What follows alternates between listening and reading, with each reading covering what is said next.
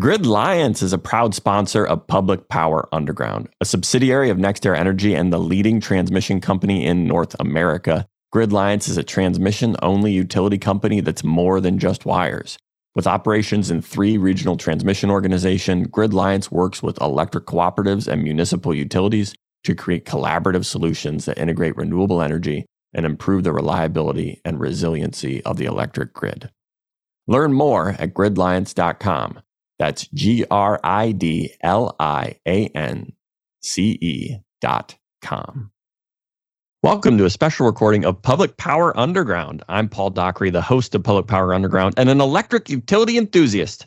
On Public Power Underground, we talk about the electric utility enthusiasm tri- trifecta of electrification, markets, and people. Today's episode of Public Power Underground was re- recorded live on stage at NWPPA's 83rd annual conference and membership meeting in Anchorage, Alaska. Debra Smith, the general manager and chief executive officer of Seattle City Light, was the organizing force behind the recording and is the moderator of the panel that includes Randy Hardy, Steve Wright, and Bill Drummond, who will all get introduced at, on the panel. As a production note, during the recording, there was, were some intermittent issues with Debra Smith's mic. You'll notice some portions had to be cut to adjust around that. On the panel, Debra and the Panelists cover topics ranging from greatest regrets to reasons for optimism and proudest moments. At the end, I join the celebrities to play an energy inspired game I call Energy Enthusiasm Distilled. So stick around to listen to their greatest energy takes optimized for the TikTok algorithm. During the interview, Debra mentions her pending retirement she has announced that she's transitioning from her role as the general manager of Seattle City Light to an advisory role starting June 30th and fully retiring from the city in November. Uh, she'll be greatly missed. This episode will be published close, close to her retirement. So, uh, this is my most public way of saying thank you. I enjoyed working with you, and I love you too. My guess is you'll end up like the rest of your panelists with a career beyond this retirement date. So I'll add that I'm looking forward to working with you again. With that introduction of the episode, I'll turn it over to the host of the conference, the Northwest Public Power Association's executive director, Scott Corwin, to introduce the panel. We started in hard times to bring us all in into the laughter through thick and through thin for public power enthusiasts without and within. Roll on, enthusiasts, roll on. Again, I'm Scott Corwin, Executive Director, Northwest Public Power Association. Uh, thank you for being here. I wanted to, well, before we kick us off here, I also wanted to thank uh, a few folks uh, that um, that helped us locally uh, organize all this, and actually even across the West helped us organize this, including uh, the person chairing our events uh, committee that I'll introduce in a second. But that events committee uh, was was made up of Libby Calnon, Brian Bertocci, Alex Cousins, Greg Cullen, Michelle Reimers, Molly Simpson, and Mike Squires on our board that helped oversee and guide us here. So thanks to all of them. And also thanks to our local folks that created a committee and created the swag, donated the bags, the swag in the bags, uh, including NWPPA with the flashlights. But the other pieces were all from local folks. Uh, the Alaska Power Association, we mentioned earlier, Crystal, you met, and Mike Rovito hauled all this stuff around in the back of his truck. Thank you, Michael.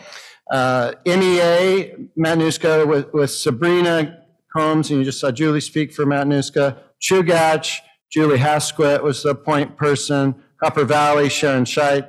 And Homer Electric, Electric, Carrie Ann Baker, and Jen uh, Rosen. Rosen? Rosen. Rosen. Yeah, so thank you. Thank you, uh, Homer, Copper, Chugach, MEA, and APA for all your help here uh, this week. Thank you. Look, folks, yeah.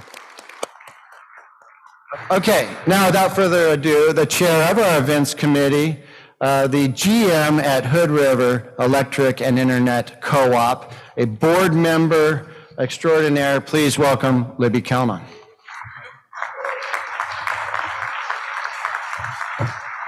Good morning, everyone. How are you today? I'm going to ask you to do something because it's fun. Everybody say hi. I uh, have a background in communications, so if you've met me at this conference, I've probably taken a selfie with you. Uh, communications people love that. Get yourself in some photos and send them back to your communications people at your co-ops. They will appreciate it. Um, this morning, I have the pleasure of introducing a great panel. These are some of our premier leaders in the Northwest Energy Circles and have been for the last few decades. And they're going to be talking about how we see the future of energy in the West shaping up. It's wonderful to have them all on stage together here in Alaska. Because you have all been wonderful about downloading the app, I'm not going to read their bios. I'm going to encourage you to go to the app and read the bios. So I will let you know that today we have former BPA administrators Randy Hardy, Steve Wright, and Bill Drummond. And they all were BPA administrators and still fill active roles in the energy space across the region. So it's great to have them here. And then to moderate and preside over the panel and make sure they do it right, we have Debra Smith from Seattle City Light here. And it's great to be on the stage with her. So welcome everyone. And here you go, Debra.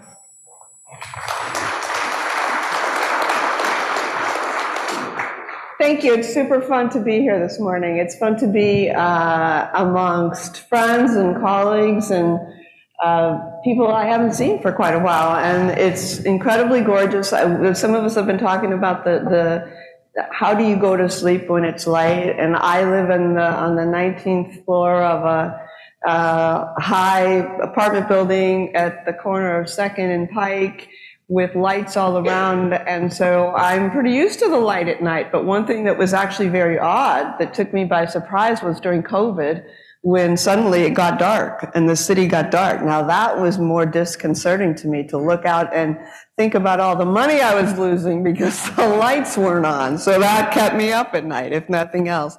So, um, I'm super happy to be here and to, to moderate the panel. I think, Libby, I don't know how you and Scott called this. We're going to talk about the future. No, we're not. When people, ask, when people ask me to do something like this, or maybe in this case, I asked to do it, I don't know. Um, uh, you can call it whatever you like, but we're going to have an interesting conversation. And as my friend Steve Wright told me once, the key is not to answer the question, it's to answer the question you wish you'd been asked. And so in this case, I'm going to ask the questions that I wanted to ask. And I promise you one thing, we will have a good time and you will learn some new things potentially about some folks that uh, you maybe thought you knew everything there was to know about. So um, these are friends of mine. Um, I feel honored to be with them. Uh, they don't know the questions. So uh, they don't know what I'm going to ask them. And this is an interesting thing. I, I said to them, hey, you're friends. You guys trust me, right? So when you say to somebody, you trust me, right? Do they really get to say no? it's a real it's it's a tough spot to put somebody in. So uh, they they went along with it. And so this is going to be an unscripted conversation. And uh, and i'm excited about it. So as libby noted uh, these are our ex bonneville administrators. Um, this was your ticket to the party was because you are an ex Bonneville administrator. And again, your bios are available on the app, and many of us know you, and we respect and honor and appreciate the work that you've done both in your roles at Bonneville and in the other activities that, uh, that you've had along the way. And for some of you, that Bonneville gig uh, was quite a while ago for some of you. It was, yeah. I'm older than Yeah. most of you in the audience. and that was- Yeah. And this is your opportunity to provide a two minute elevator pitch or elevator speech. So let's pretend we're all in an elevator uh, and uh, it's either stuck or it's an incredibly slow elevator. And, uh, and while we're waiting for help, uh, we decide to share stories. Unbelievable as it sounds, none of us have ever met each other. So this is your time uh, to go. And so it's weird, but I'll go first. Hi, my name is Debra Smith. I've been in the business of helping people be more comfortable for almost 30 years. Started as an accountant, and I'm now what you call a well-rounded, well-seasoned, aka older, uh, executive, serving as the CEO of one of C- uh, as CE, City of Seattle's municipal electric utility. One of the things I'm proudest of is making it almost through my tour of duty without getting canned. But as my friend Randy Hardy likes to say, he's the only one to make it out alive in the last 50 years. So we're going to start with you, Randy. What's your elevator pitch? Well, my, my elevator pitch is, uh, I started out in 1966 as a graduate of the Naval Academy and spent 10 years in active duty in the, in the Navy, mostly in the Gulf of Tonkin.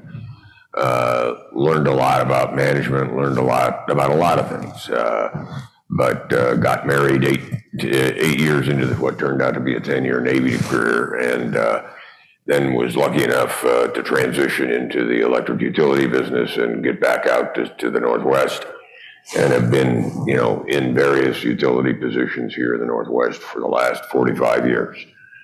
Uh, I, I now do consulting uh, after my Bonneville stint, uh, and uh, occasionally, uh, I was telling Libby before, you, you, remember something from the past that uh, is useful now.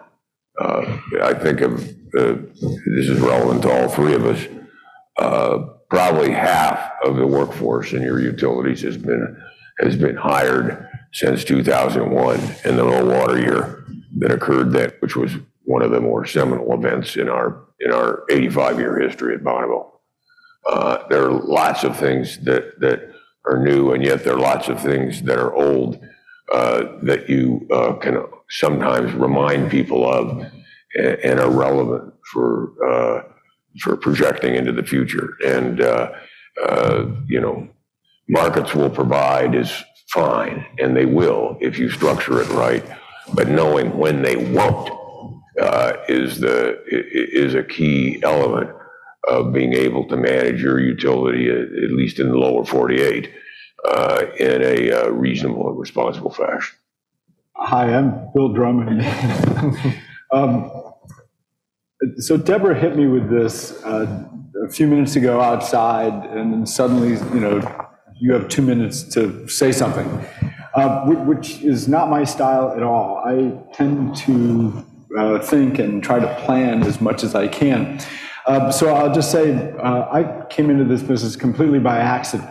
I, I was originally a forester by training. Uh, turned out nobody was willing to pay me to walk around the woods and commune with nature, which came as a terrible shock.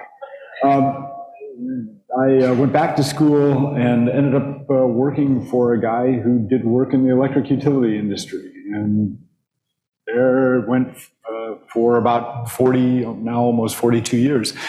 My first uh, interaction with NWPPA uh, I came to the 1989 annual meeting. Um, uh, Norm Jaycox was the executive director, uh, and I um, uh, gave a speech there because at the time I was the head of the Public Power Council. Um, I, uh, I, have thoroughly enjoyed uh, my career in public power, and I say career in public power because I spent the vast majority of it there. Um, without question, uh, what was the most fun, uh, meeting the people. Just the people you get to work with are the best. So um, as I now, you know, kind of look back at the tail end of that and realize um, that I am one of the old people that I used to look up to when I came into this business, um, you know, I, I, just I would urge you to encourage people to get into public power and, uh, and join public service because I'll never regret it. All right, so my name is Steve Wright, and uh, I, uh, well, a long, long time ago, uh, was in college and uh, got involved in some state legislative activity and then some campaigns for some state legislators and fell in love with public service and decided that I was going to go to a public administration school for graduate school and I wanted to spend my career in public service and uh, walked out of the University of Oregon. And fortunately, the Northwest Power Act had passed just a couple of weeks before I graduated, and uh, gave me an opportunity to be able to get a job there. And I spent the next 32 years there, and then another eight years at uh, Chelan Public Utility District. And of that time, uh, the thing that was the most scarring event of my career and influences what the work I do today is what Randy referred to. It was the 2001 West Coast energy crisis, which was just unbelievable in terms of the amount of damage it did and uh, what felt like, honestly, a failure for our industry because of the impact on, on real world people, people who lost jobs, and uh, what we did in terms of degrading the environment to try to increase supply and, and uh, make it match demand. so today, um, I work a lot on uh, resource adequacy issues. Uh, and honestly, I felt like it was resource adequacy and the way California managed uh, the system that created those problems. And so it's resource adequacy and thinking about structures and uh, for how the industry is put together and trying to make sure that we don't find ourselves in a position like that again. I said that these three gentlemen are friends. I consider friends of mine. They are very close friends of each other. And so I want you to feel free to jump in. If somebody's answering a question and you want to follow up or ask them something else, do it. I want this to be interactive and, and fun for all of us. So that's, those are the ground rules. And towards the end of our time together, we're going to play a game.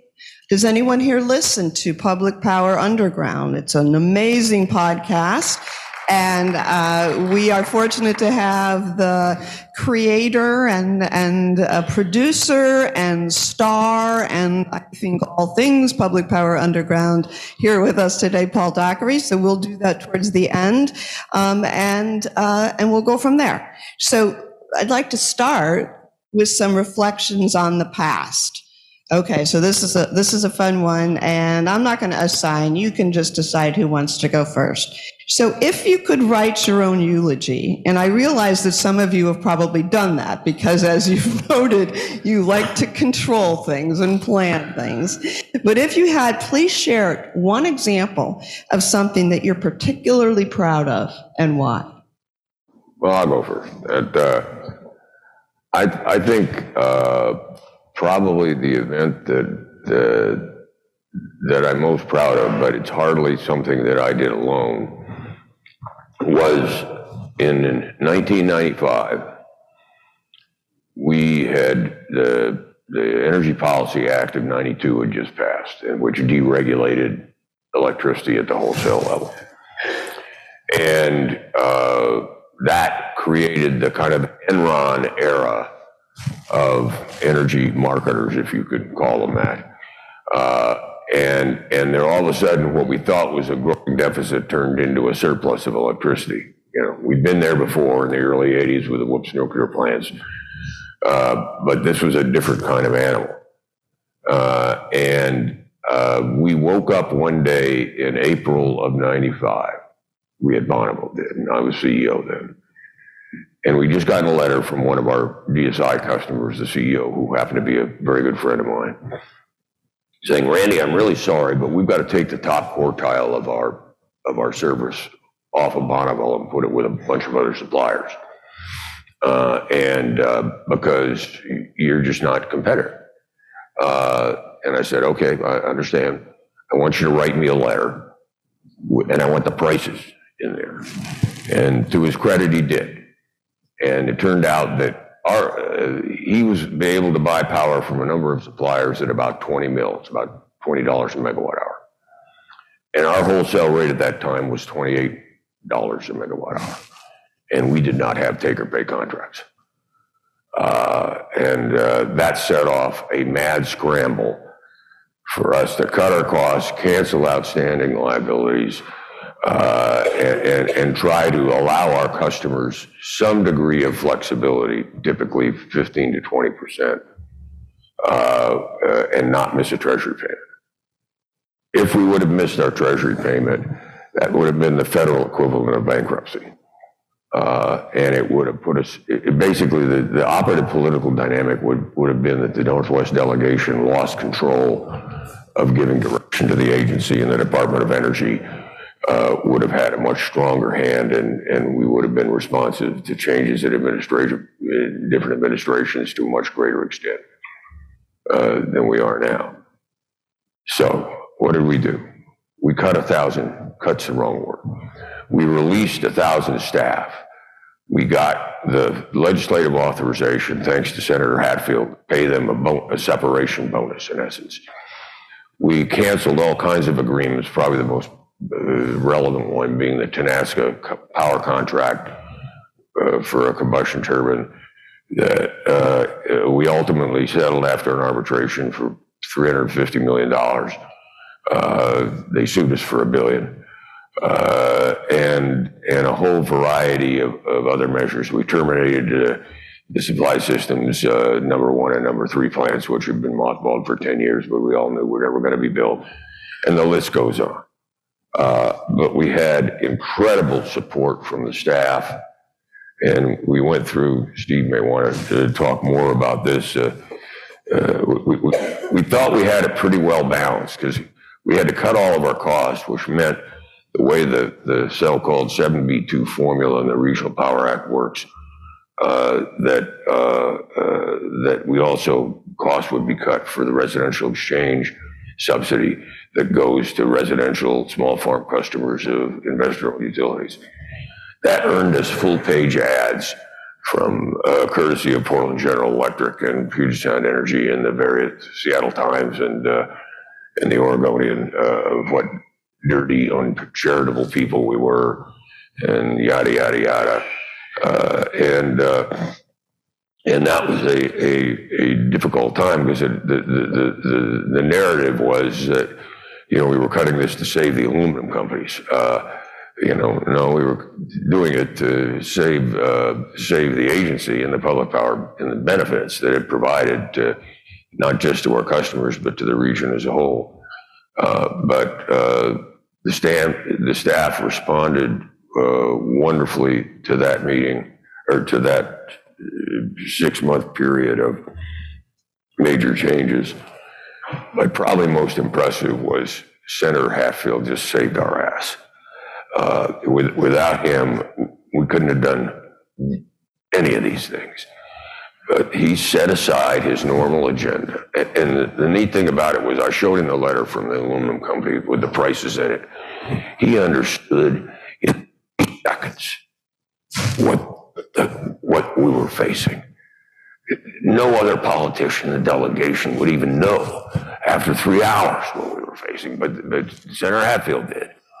And to his credit, he jumped in and devoted an enormous amount of time and political capital, uh, worked out a deal with the Vice President Gore to fish costs and, um, you know, all kinds of other things. Steve was the, our Washington DC liaison at the time, so he was, and, Bill was, was with PPC at the time and kind of was at a, was a, a, a interested and, and somewhat fearful observer, I expect, of, uh, of what was going on. But we made it through, and I think that was the seminal moment in, in my career. That was great, Randy. Thank you. Let's a little a little round of applause for Randy for saving the day. Actually, I started in this industry in January of 1996. So I came into the utility during that period of flexibility and optionality. So it was a very interesting time to start. Um, was right on the heels of all of those decisions Yeah. you'd made. Okay, who wants to go next? Go ahead. You may, I think you'll follow on if I, if I forecast correctly. Well, honestly, it's hard to pick because there were so many fun things to be involved in. And uh, the, the events that Randy talked about were incredibly exciting if you're head of the Bonneville, Washington DC office to, to go to the meetings with Senator Hatfield and, and uh, be involved in all of the legislation that occurred. Um, that, you know, trying to get through the West Coast energy crisis was really hard. Putting the new power sales contracts in place was really hard. Trying to figure out how to do the, um, the Columbia Basin Fish Accords and uh, work out arrangements with the tribes were really hard. But if I was going to pick one thing, it's actually the thing that I've done like from day one in my career. And by the way, it turns out I worked for Randy a couple of times. I worked for him in energy efficiency when I first started working at the agency way back in the early 80s. And I just have fundamentally believed that energy efficiency was the big, uh, beyond the hydro system, the second big competitive advantage that the Northwest had, the opportunities and what we've been able to do to take advantage of it. And the, uh, the thing that I probably am proudest of is when the fifth council power plan came out, it said that we could double the amount of uh, energy efficiency acquisition. And there was a lot of concern in the utility community about whether we could do that or not. And we put together a group um, that we called the Northwest Energy Efficiency Leadership Group, had a lot of public power involvement, a bunch of investor-owned utilities, um, folks from the energy efficiency community.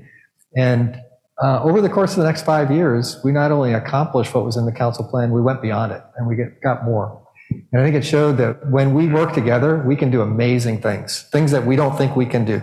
We are able to accomplish when we work collaboratively together. And it, it was just a lot of fun to be involved in that and, and feel like that was something that made a big difference for the Northwest, both in terms of the economy, because it kept, uh, kept costs low, um, but in terms of the environment and some of the challenges that we would have had otherwise to try to meet load with what would have been some um, more environmentally damaging resources. Thanks. And speaking for Seattle, we still believe that energy efficiency is the most cost-effective resource, and we remain committed to it. And we're at a fascinating point right now where we start to think about maybe energy efficiency in a broader way in terms of distributed energy resources and how do we use these various tools together along to, to allow us to electrify in an organized and cost-effective way. Bill? Um, like Steve, it, it's uh, it's difficult to sort of pick one thing because um, it's been uh, such a, a, fabulous ride. Um, I, I, would say if I look back at one thing, um, I spent uh, 17 years working for a group of small, uh, six small co-ops and a tribal utility in uh, western Montana, all Bonneville customers. Uh, the um, in the late 90s, as Randy was describing, uh, Bonneville's costs were going up. Uh, we were coming into a period where they were going to have to sign new contracts lots and lots of customers. Uh, uh, Judi Johansen faced a situation where lots and lots of customers were saying, we're not going to buy from Bonneville. We've got all these marketers coming to us telling us what a great deal it is. Certainly, my vision for where Western Montana Generating and Transmission Co-op was going to go was to diversify. It, and we had diversified a portion of our load. Uh, my expectation was we were going to diversify a huge amount of it. Um, working with Bonneville, uh, we found a, a, relatively obscure clause in the uh, authorization for Hungry Horse Dam that said a portion of Hungry Horse, uh, the output of Hungry Horse uh, was supposed to be for the benefit of the people of the state of Montana. Um, Bonneville was desperate to uh, sign contracts. They wanted to prove that they could negotiate and sign a contract with preference customers. And so we worked with them. We were able to sign um, a contract, a full requirements contract with Bonneville for each of our members, so, except one. Um, there were, um, uh, and, and, again, it, it, completely blew up my vision for the organization. I, I was really, I, I struggled with it mightily. Uh, turned out it was the best thing ever. It saved those folks about $100 million uh, over the 10 year life of the contract. It was a, an incredible deal. And, uh, you know, as, as, Randy alluded to, um, it, it, was over um, my best arguments that they signed it, and it worked out really well. Yeah, remember two cents in 2000, Bill. And we made that goal. That's right. That's right. So that was the one thing I would point to. That's great. I've got a quick one I'll share. So back earlier in my career, when I worked at the Eugene Water and Electric Board, I had the opportunity, I served for a period of time, Libby, I don't think you knew this, as the telecommunications development manager.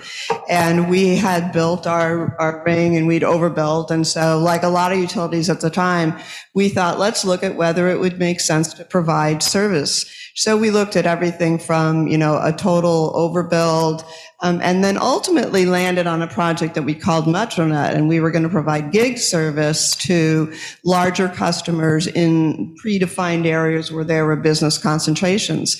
And we went through and we did the work. We had a great business case. We went to city council, got approval to use excess funds to get that started. And then we had a recession. And um, and I remember going through the numbers and refreshing the numbers. And, you know, we're at this point where we have permission, we're supposed to start. And I finally went forward and said, we shouldn't do the project. It, doesn't make sense to do the project. And the economics have changed. And, uh, and being so vested in something and then having what felt for me, especially I was probably in my early, well, it probably wasn't even in my 40s, I was late 30s, very, you know, barely 40. Um, I still look back at that, and sometimes I wonder if I'd have the guts to do it today, but it was a very hard decision. It haunted me, and, and, uh, but yeah, it's something I feel really, really proud of because it would have been a, a big mistake had we moved forward. And so I'm thankful for that. Okay, this is a short one.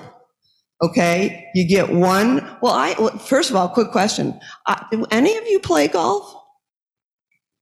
Play golf? Golf. Yeah, I Okay. used to, I don't anymore. I know these guys are keeping track over here. I think uh, it's Steve and Bill about how many runs they got on the slopes now that they are quote unquote retired versus the old days. But golf is another one. So you get one mulligan. One mulligan. What would you do over? Probably be at Bonneville a little longer in my career. There you go. That's a good one. Yeah, I would have never approved the Tenaska contract. Which one? The the Tenaska turbine contract, the one I alluded to that cost us $330 million to settle. It was, I don't want to go into the details of it, but it was a terrible, it- two things happened. One, we, we thought we had a, a power shortage and we had a surplus a la the 1980s. The second thing is, we wrote a terrible contract with cost escalators in it that never should have been in it. Uh, and I didn't review it in, the- in the name of let the staff do the work kind of theme within the agency at the time. Uh, I didn't review it carefully enough. That was uh, by far the biggest mistake I ever made. Uh, I think I stayed too long. Um, you know, there were some reasons to, to stay because uh, the way retirement worked, investing, and some of those kinds of things. But uh, there's a uh, there's a period of time when you are going up the slope and you're getting better, and then you get to be good, and then there's a point when which you are going downhill. And I went beyond that point, I think, and uh, should have left earlier. Yeah, I, mine is the same, because I actually, unlike you guys, got to think of these questions. Isn't that fun? So I, I stayed too long at EWEB. When I applied for the GM job and didn't get it, I stayed three years and I should have left sooner. I don't think I was doing employees a whole lot of favor by being there during that period of time. So yeah, I would have left sooner. Okay, we're going to move forward to the present. So that was the past. Now we're in the present. Um, you know, I, you know, I may or may not be making a career change in the next few months, and and so I thought it would be fun to talk to you about this. This is a lightning round. So, did any of you actually intend to fully retire when you last le- left your last full time gig? We know you didn't, but did you ever intend to? No, no, I didn't. Uh, I wanted to keep involved in the industry. At the time I retired, I was in my mid 50s. Uh, and so I had, uh, uh, you know, a lot of things that, that I thought I could do. And, and I, well, I, I did this consulting thing at first intending for it to just be a bridge to be a senior executive in some other utility. And then for personal reasons, uh, uh, uh, we adopted a son in, in 1992. It was a one pound, 12 ounce preemie. And, uh, and had significant complications with that. But the biggest one was that he had that he has very severe dyslexia. Uh, and so at that time, he was, Chris was about seven or eight, and I had to be the, I had to be the homework dad. Uh, and, and that was just completely incompatible uh, with any line management position of any type. So I did the consulting, and that's turned out fine. And uh, now Chris is off, and he's he works for the local car repair garage, and he's a he's a terrific mechanic, and that's just the right niche for him. And you know, and I'm busy still consulting, and you know, you miss you you miss not being at the center of things and being able to decide stuff. But the schedule flexibility and the lack of stress is well worth it. How about you two? Oh, um, so I thought, I, I actually had hoped that I would uh, stay involved in the business in some fashion just because I enjoy the people so much and the issues are endlessly fascinating. The, the, the challenges never stop over 40 plus years. Uh, so I'd hope uh, to stay involved.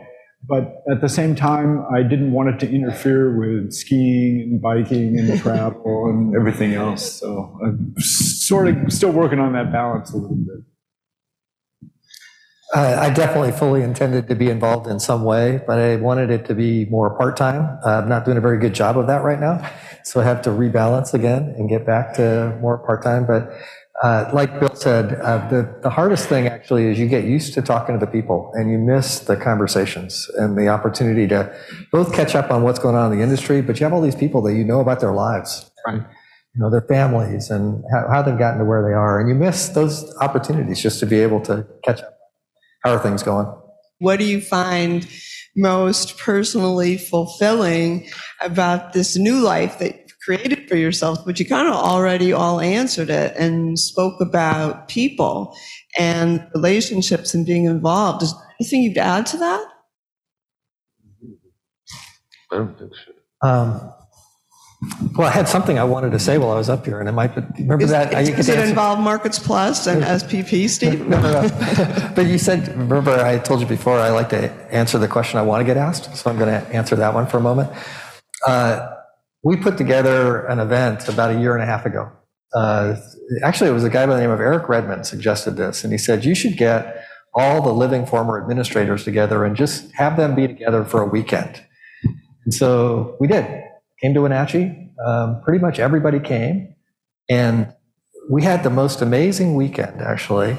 And what was incredible about it, the thing that I remember the most, was a conversation that went around and said, What was the, the best job you ever had? And everybody said, The best job I ever had was the Bonneville job. And we had Don Hodel there, who had been Secretary of Energy and Secretary of Interior. And he said, Best job I ever had was the Bonneville job.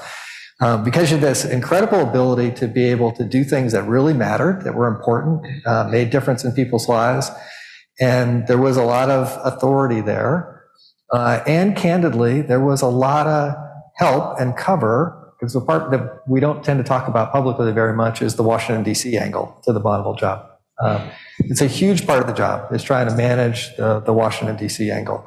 And there's this tremendous amount of help and support that we would, that all of us got during that time from people in DC. Randy spoke about Senator Hatfield, but there's story after story.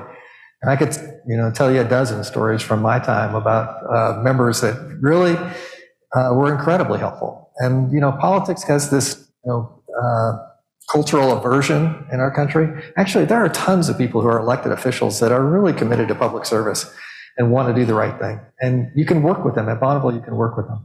So there's just a, uh, that was the, the biggest thing. There's this opportunity to do something big and to work with folks who were committed as you were to try to make good things happen.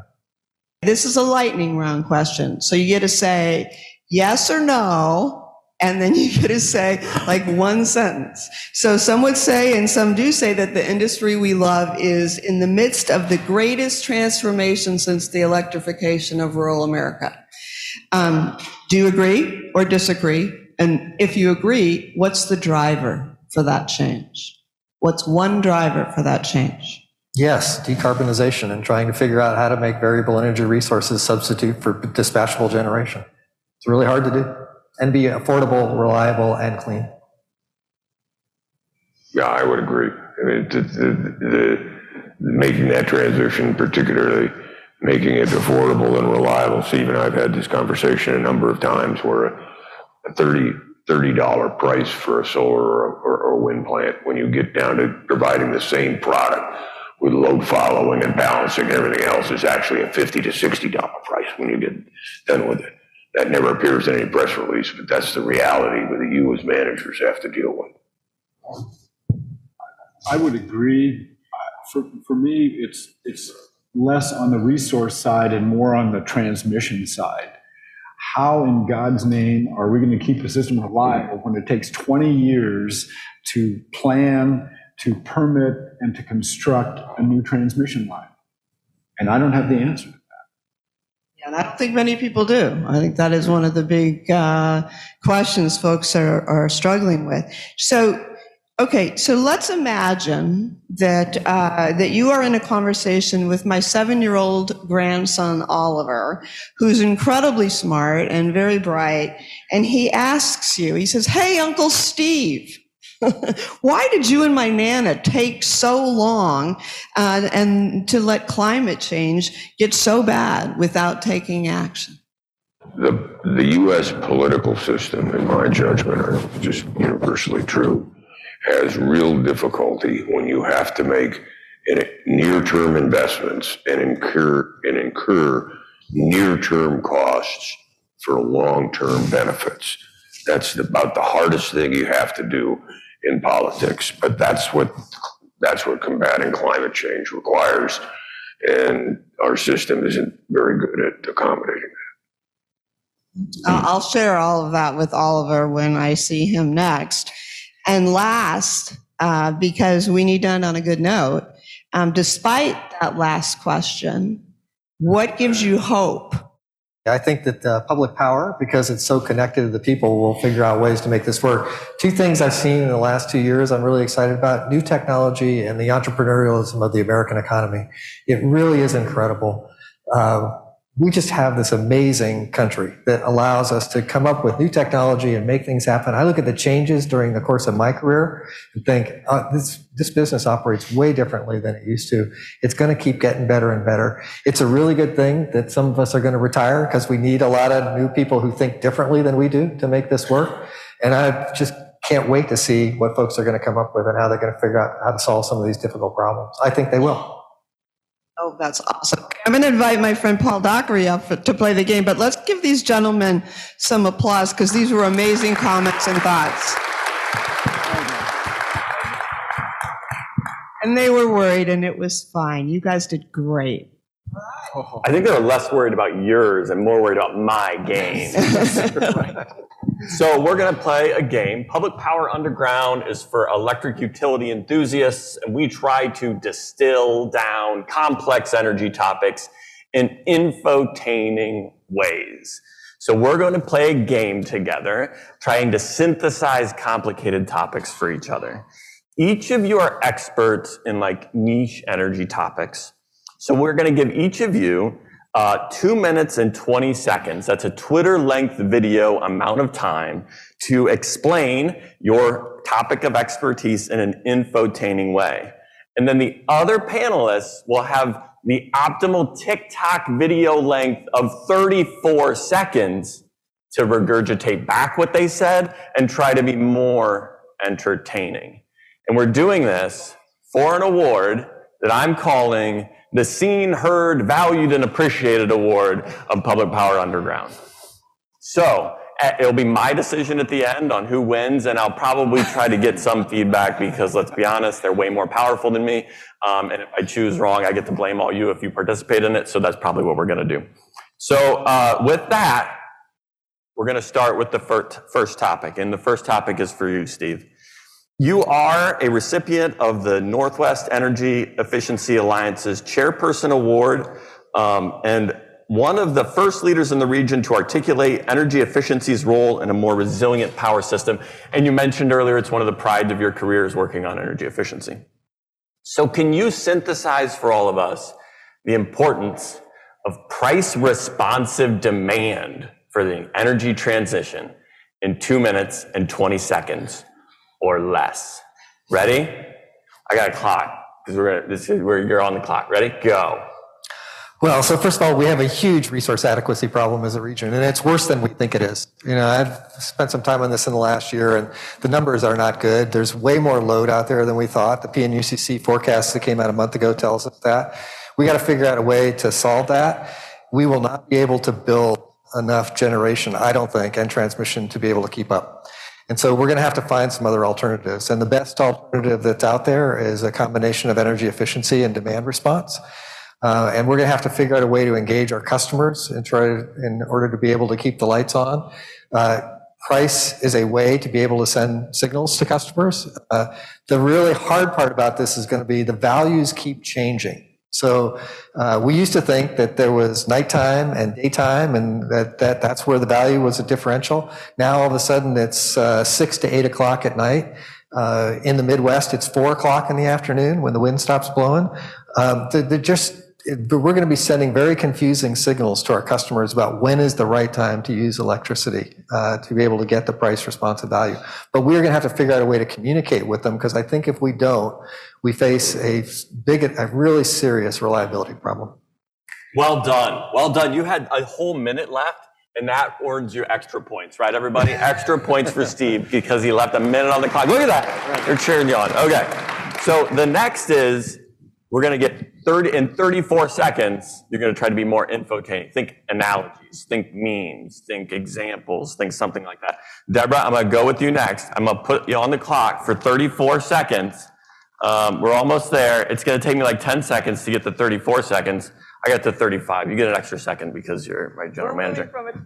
We're moving from a time of, oh, um, we're moving, what, am I started? you're Yeah, starting. we're moving from a time of passive, our customers do what we tell them to, including energy efficiency in many ways, to a time where they will have to engage with us and be full partners. That's hard for us because we don't necessarily like being full partners with our customers because there is a long history of us knowing what's best. Yes. Holy cow. Well done. You have 14 seconds left. That's amazing. Okay. So we're going to go to uh, Randy next. You ready, Randy?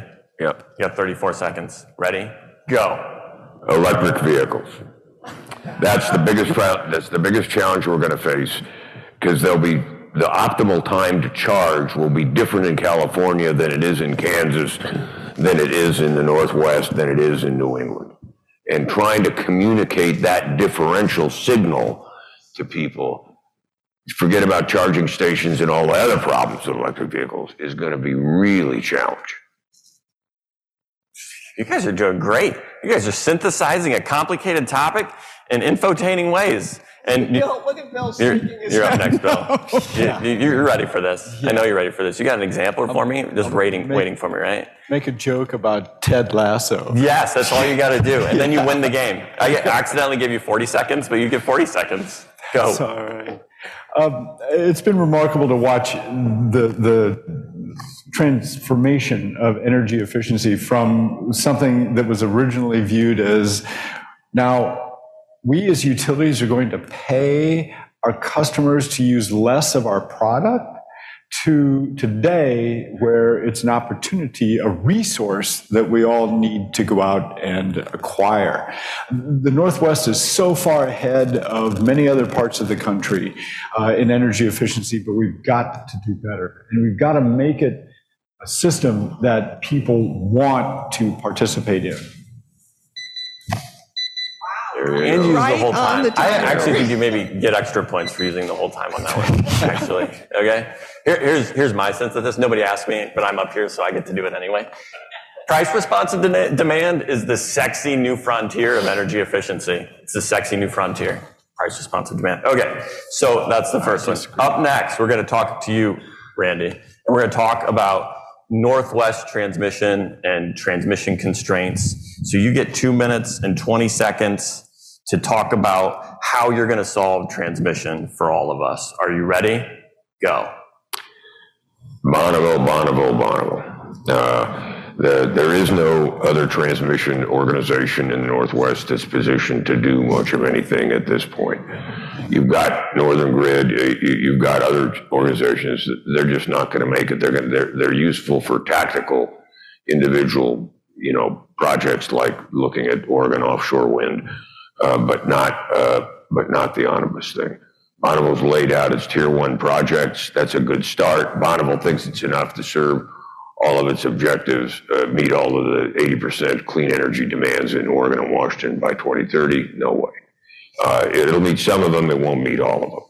Uh, but Bonneville still has to be uh, the agency and the vehicle for building the transmission lines, installing series capacitors and other devices uh, that can be done within substations that, uh, and are a lot environmentally more doable than building a new transmission line. We'll get there eventually, uh, but we will not get there in the 2030 timeframe to the degree that the politicians have decreed.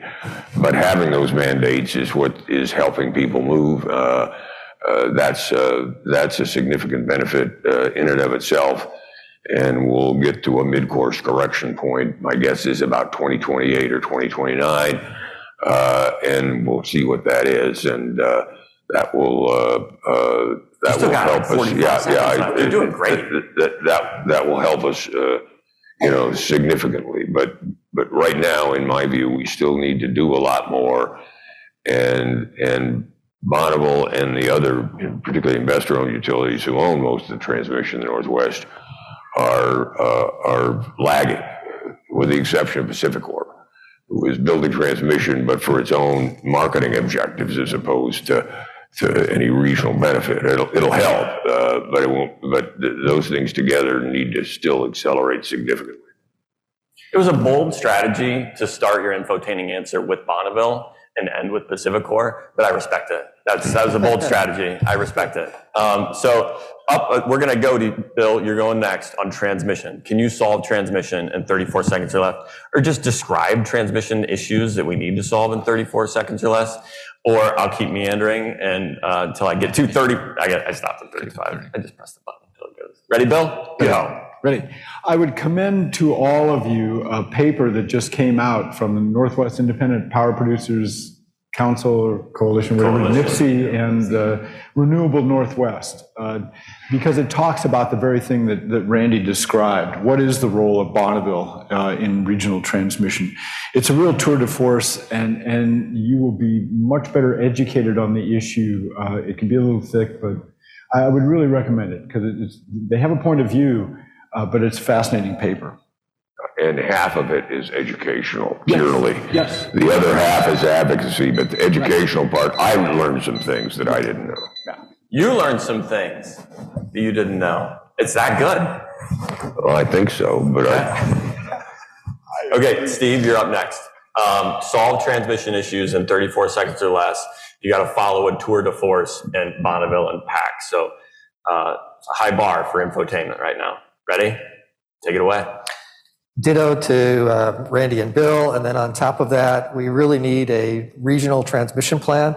And unfortunately, I don't think we have a strong regional transmission planning organization at this point. And I think we, uh, Northern Tier could be it, but we really need to lay out the plan so the public can see where the opportunities are. And second, there's an effort going on to try to remove some of the civil service rules for Bonneville so Bonneville could compete and be able to hire uh, talent.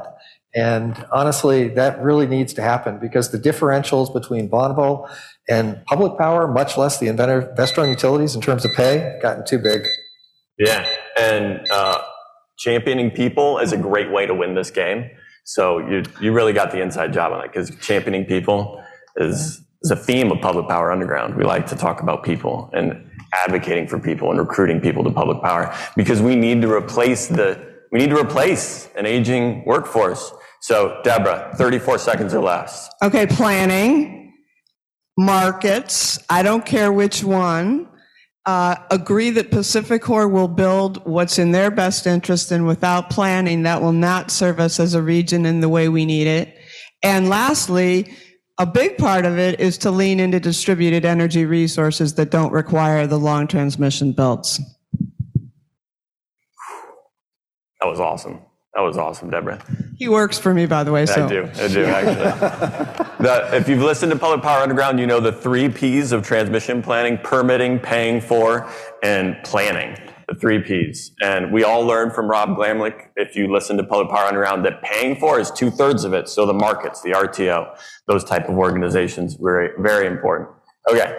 Uh, any, any, any, y'all have some ideas? I don't know how to read the room. I don't have any way of like surveying you. So you're just going to have to give me your vibes. Just give me your vibes on who you think. There's a thumbs up over there. Okay. Last or next up is Bill Drummond, um, who is the chair of the Western Power Pool on board of directors. Bill, as a member of and representative of the organization that has established the West's first resource adequacy program, you are our expert on planning for peaks. So in two minutes and 20 seconds or less, can you explain resource adequacy, one in 10 loss of load expectation, and planning standards as utilities plan for increasing peaks? Just, just, you know, a couple things. You No. think you can do that in two, 20, two minutes, 26 seconds? Okay, All right, go. Ready, go. When the power went out last time at your home or business, what was your first thought? When's the power going to come back on? How long is my cell phone going to last? How will I get heat? What'll happen to the food in the refrigerator? For roughly 80 years, the Northwest Power Pool, now the Western Power Pool, is focused on the reliability of the electric power system. The members agreed to voluntarily share their electric reserves if one of them experienced a loss, a lost transmission line or a generator trip that they could not handle alone. Over time, this informal sharing of reserves was formalized and now saves the region roughly 5,000 megawatts of installed capacity that the region doesn't have to in, install or, or, acquire. Uh, the Western Power Pool Reserve Sharing Program focuses on operational reserves, carrying a balancing authority that is short for roughly an hour until it can find other resources. Planning adequacy making certain that sufficient generating and transmission resources are in the pipeline to meet anticipated load was always the purview of individual utilities and the regulators.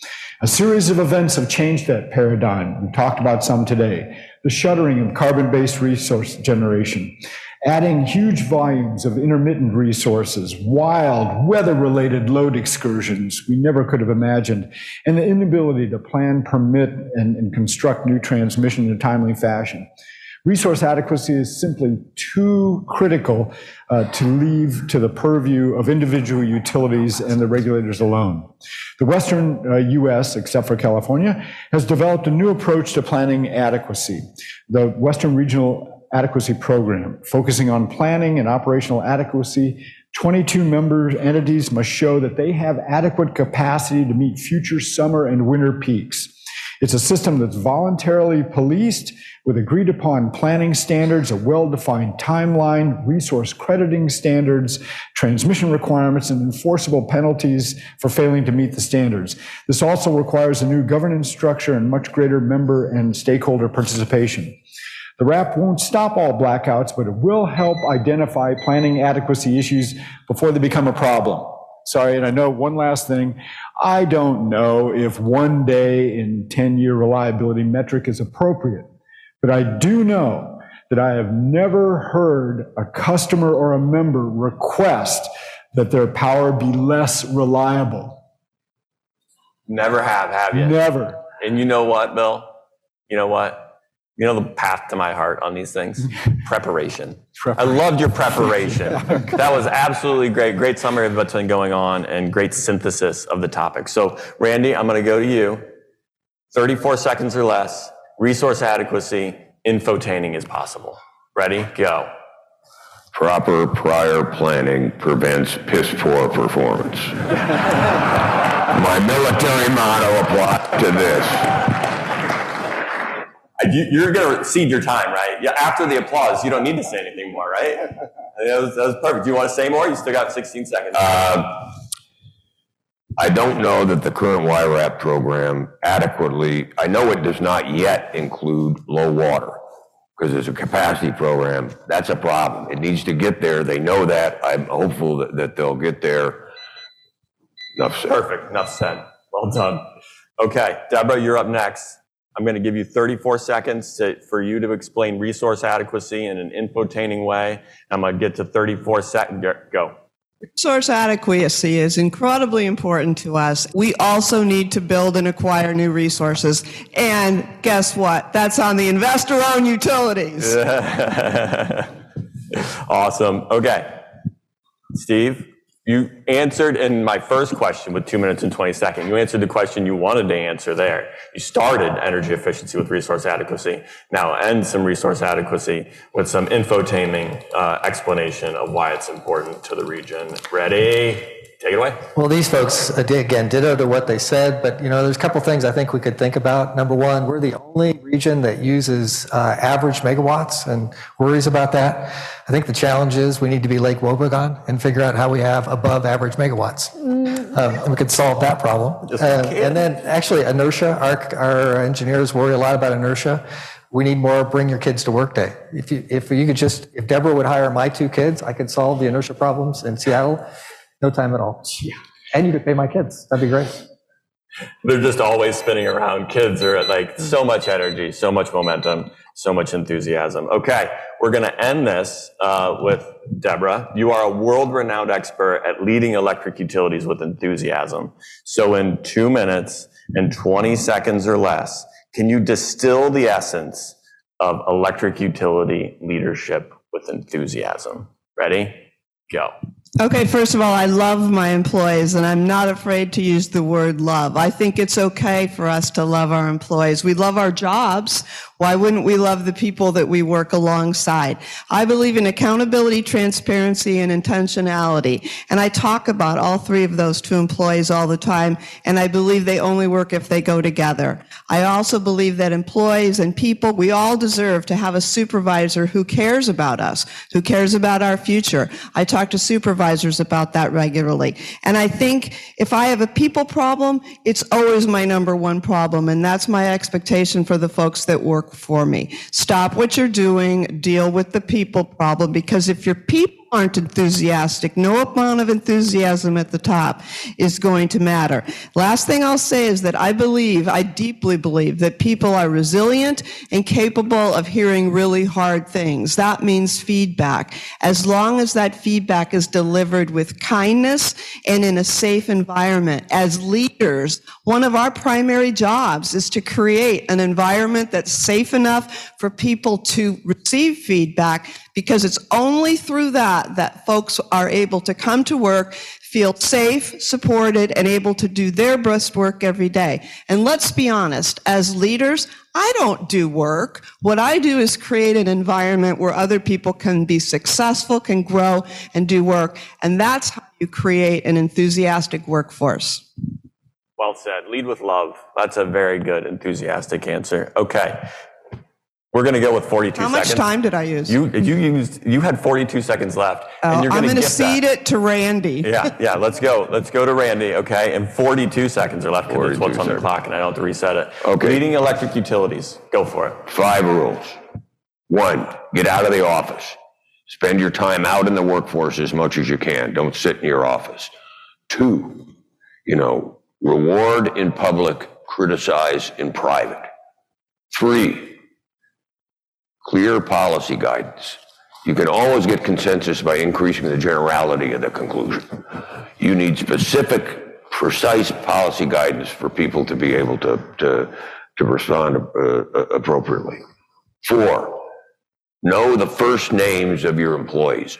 When I ran Seattle City Light, an organization of 2,000 people, I knew the names of three quarters of, first names of three quarters of the people.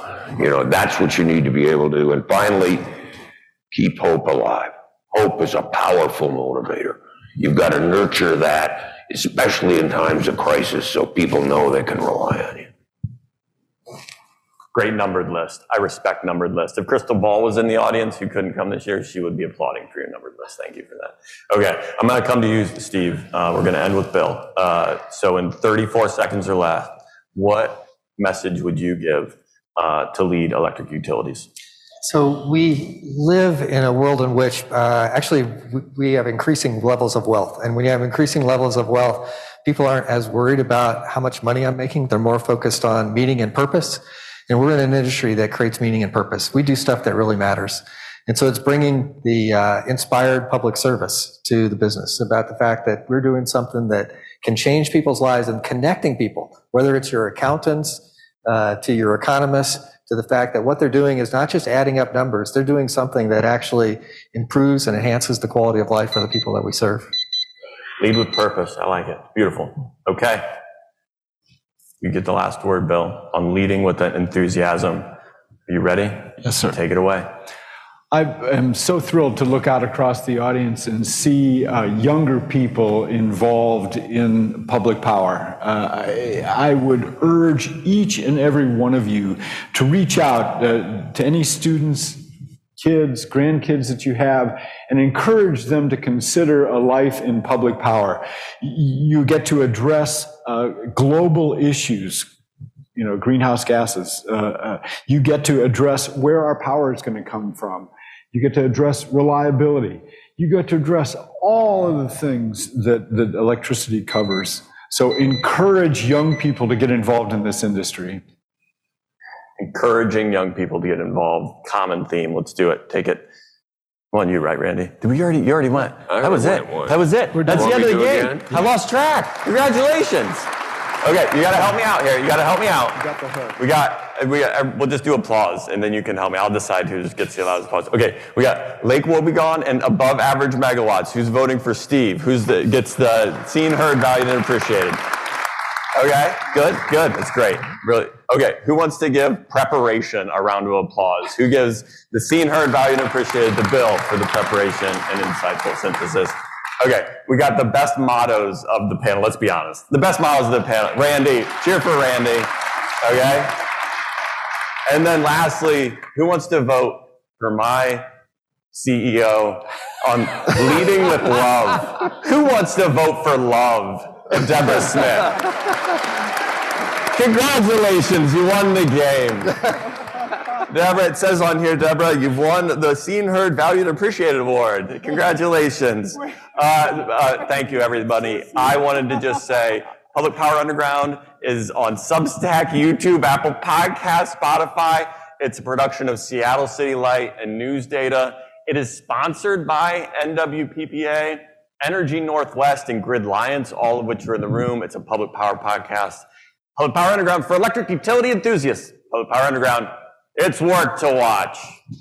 And the entire, today's entire conversation will potentially be on uh, Public Power Underground. That's right. If you go find, download the app, it's great. So thank you so much. And I will leave you to close it out, Debra. But thank you for including me. Well, thank you so much for allowing us to spend time with you today. I really want to thank my panelists. You were great sports. It was very easy. Um, and I thought it was super fun to hear. And I, I do think sometimes preparation is is important. It is always important, but sometimes it's fun to have a conversation to not know exactly where it's going to go. So you actually don't know this, but I had a lot more questions and I kind of went where you were going. So thank you very much for playing around. And I really appreciate the fact that you trust me. thank you guys.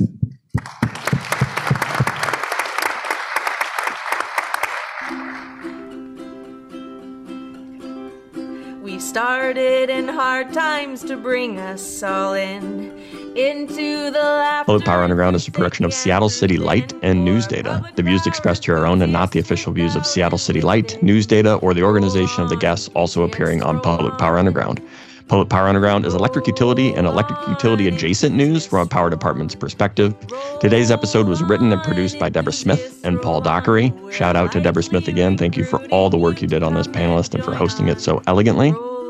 And it's edited and published by the stellar team at Pioneer Utility Resources with sound mixing by Lucas Smith and video editing by Brendan Delzer. Special thanks to Kevin Shepsky from IMIG Audio Video for audio and video support at the Event Center in Anchorage, Alaska. Our theme song, Roll on Enthusiast, was rewritten, performed, and recorded by Aaron Guillory and Ian Bledsoe. You don't have to be subscribed to News Data's weekly newsletter to get this podcast, but it sure makes the podcast make a lot more sense. Public Power Underground for electric utility enthusiasts. Public Power Underground, it's work to watch.